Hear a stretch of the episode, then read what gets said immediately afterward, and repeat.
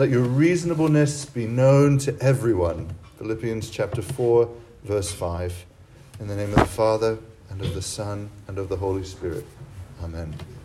Please be seated. Heavenly Father, please bless me as I speak, to speak truthfully, to present your word, your truth to your people, that we may be built up not only in knowledge, but in faith and love. In Jesus' name I pray. Amen. The thing, um, the doorway through which I want to go to um, enter this passage of the scriptures is the word reasonableness. Um, it's a funny sounding Greek word, um, epiikes. Epiikes. That's how it's pronounced today. um, its meaning is someone in power who doesn't enforce the full letter of the law. We used to have a good English word for this clemency. Um, and therefore, if you don't enforce sort of the full stricture of the law, if you show clemency, you are perceived as being moderate and gentle. So, thus, the King James translates this word epiikes, moderation. It's the same word that um, the Spirit speaks through Paul in 2 Corinthians chapter 10, verse 1. Paul appeals to the epiikes of Christ, and it's there translated gentleness, sometimes meekness. It's the same word which the Spirit speaks through James to describe Christian wisdom, that one of its defining characteristics is its epiikes, its moderation, its gentleness, its clemency. So, what we have in Philippians chapter 4, verse 5 is a practical exhortation. We Christians should be known for our reasonableness, our gentleness in how we interact with others. Now, this, um, at first glance, seems like a fairly prosaic, uh, almost benign piece of practical advice that could apply to anyone, not just a Christian. But I believe that when we locate it in its context in Philippians, what we see is this practical piece of advice is the tip of the iceberg of what is under the surface, which is a life lived in Christ and in response to his gospel. It's the thing that underwrites and makes possible acting reasonably, moderately, gently accordingly. So below the surface, if we're using the way overused and yet still very useful metaphor for iceberg, um, at the very bottom, the very fundament of the thing that holds up this piece of counsel is the reasonableness, to put it lightly, that God has shown us. I couldn't but think of that wonderful passage in Isaiah where God says, Come, let us reason together. And it is almost this image of being invited, it's like a bargaining table. Um, I will wash your, though your sins are as scarlet, I will wash them as white as snow. Right? That is a picture of the reasonableness of Christ, the clemency of Christ. It's not just a, a reduced fine or a shortened sentence, it's a total blanket largesse of pardon. Right? Your, skins that, your sins that were once as red as scarlet, washed as white as snow. It's an extreme clemency, an extreme reasonableness and gentleness on God's part in Christ towards us. This is what Christ Jesus did when he died for us on the cross. Enabled God to show us this clemency. This is what we receive simply by asking for it by faith when we say, Lord, have mercy. We have been forgiven by God, therefore, we are called to forgive others. Right? It's right there in some of the Lord's parables, in the Lord's Prayer. Forgive us our trespasses as we forgive those who trespass against us. He has been clement to us. We are to be clement to others. The gospel itself is the reason, the, the underwriting, underlying reason why we are called to be reasonable towards other people. And as we live in a now reconciled relationship to Almighty God, as we come to know the risen Christ intimately, we develop a habit, a character of gentleness and leniency by walking through this life with Him, with all of its ups and downs. And this is what St. Paul speaks about here in the chapter, right? He says um, he knows the secret of living, of being content in all things, whether he's brought low or abounding, whether he's in hunger or plenty, in need or abundance. He himself lived what he just exhorted, which is to make all our requests known to God with supplication and thanksgiving, which is kind of the thing that catalyzes that contentment, and experiences the, He leading the way, and us as Christians experiencing um, the inner strengthening from God in the midst of all those circumstances. That's the true meaning of that verse, which is apparently the second most favorite verse among American Christians, according to a poll done last year. I can do all things through him who strengthens me.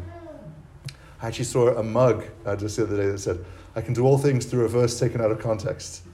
Have you ever seen that mug? Um, I like that because it is a verse that's pulled out at sports games and like all this stuff. And it's like, I mean, the heart I think is well meaning, but Paul isn't talking about sort of, the Spirit isn't speaking about um, sort of these magnificent accomplishments that I will do with Christ's strength. It's talking about weathering the abounding and the being brought low, the hunger and the plenty, being able to handle that because Christ is strengthening us in the midst of the hardships.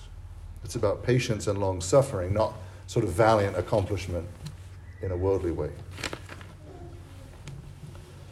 If we rely on God for his strength in the midst of the ups and the downs, um, if we bring every, all of our anxieties and our needs to him in prayer and supplication, the character that's created in us is a docile, gentle character that is receptive to whatever God in his providence has permitted. Mysterious and inscrutable as it often is. I, I gen- generally don't like hearing when people say, when hard things happen, well, there's a reason for this, or everything has a reason, or God has a reason. It's like, yeah, that, but that's inscrutable. Who can know the mind of God in his um, specific providential permissions? We just experience this mystery, which often involves a lot of pain and difficulty. The secret isn't sort of trying to pry into the reasoning and understanding the kind of cosmic logic of how God holds all this together. It's actually just being gentle before Him receptive to his will. And so, in sort of this is the middle layer of the iceberg under the surface. That's sort of the character that's formed through walking with God, relying on Him, bending gently and softly, being clement and reasonable and moderate and flexible according to what He permits. Built on our reception of the gospel. This is this character of reasonableness. And the very sort of uh, last layer, just below the surface of the water to, in the metaphor, um, an additional comfort that we have, also pointed out in these verses, is that when things are really going wrong, like it's easy to be reasonable to those who are reasonable, even the Gentiles do that. Um, to be reasonable in the face of those who are opposing us, who are being very unreasonable, very ungentle, who are even doing great evil or wickedness to us or to others that we know. How do we continue to maintain reasonableness, moderation, I think the kind of the final piece of the puzzle that makes this command of the new covenant make sense to be reasonable is the remembrance that God will someday, in the scheme of things, very soon sit as judge and ju- judge all things rightly. It says, The Lord is at hand, is how the um, scripture, the Philippians passage opened with. The Lord is at hand. Jesus still is very soon going to come to judge the earth, to judge the living and the dead and all the great wickedness which in this life seemed like has not yet been dealt with, the Lord will deal with. And we can trust in His judgment, even in the face of evil, which again allows us to be gentle and clement and reasonable because we know the just judge will sort all things out on the last day.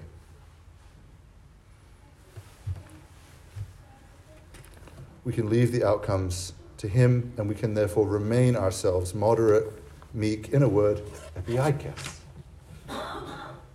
So, if we kind of keep in mind all these layers under the water of the present moment, informing um, how we carry ourselves just in our day to day interactions with our family, with our neighbors, on the phone, on Facebook, wherever, we see the deep logic behind the very simple command let your reasonableness be known to everyone. If we are thus reasonable, we can't be forcing the law on everybody with the zeal of a zealot right? the sort of moral enforcement. That's not clement or reasonable. If we're reasonable, we won't be aggressively pushing our take on this or that current event on others, again, with the zeal of a zealot. If we are thus reasonable, we actually might increasingly stick out in an increasingly ungentle and unreasonable age. Our Christian character will present itself as something um, pleasant and anomalous against a secular backdrop. And perhaps the Spirit might lead some to inquire what's under the surface. How is that person remaining calm and still speaking truthfully and honestly, but reasonably and meekly?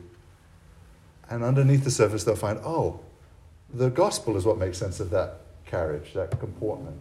The gospel, that person, uh, the reception of having been treated beyond leniently by God Himself and, and walking with Him in a gentle fashion. Amen.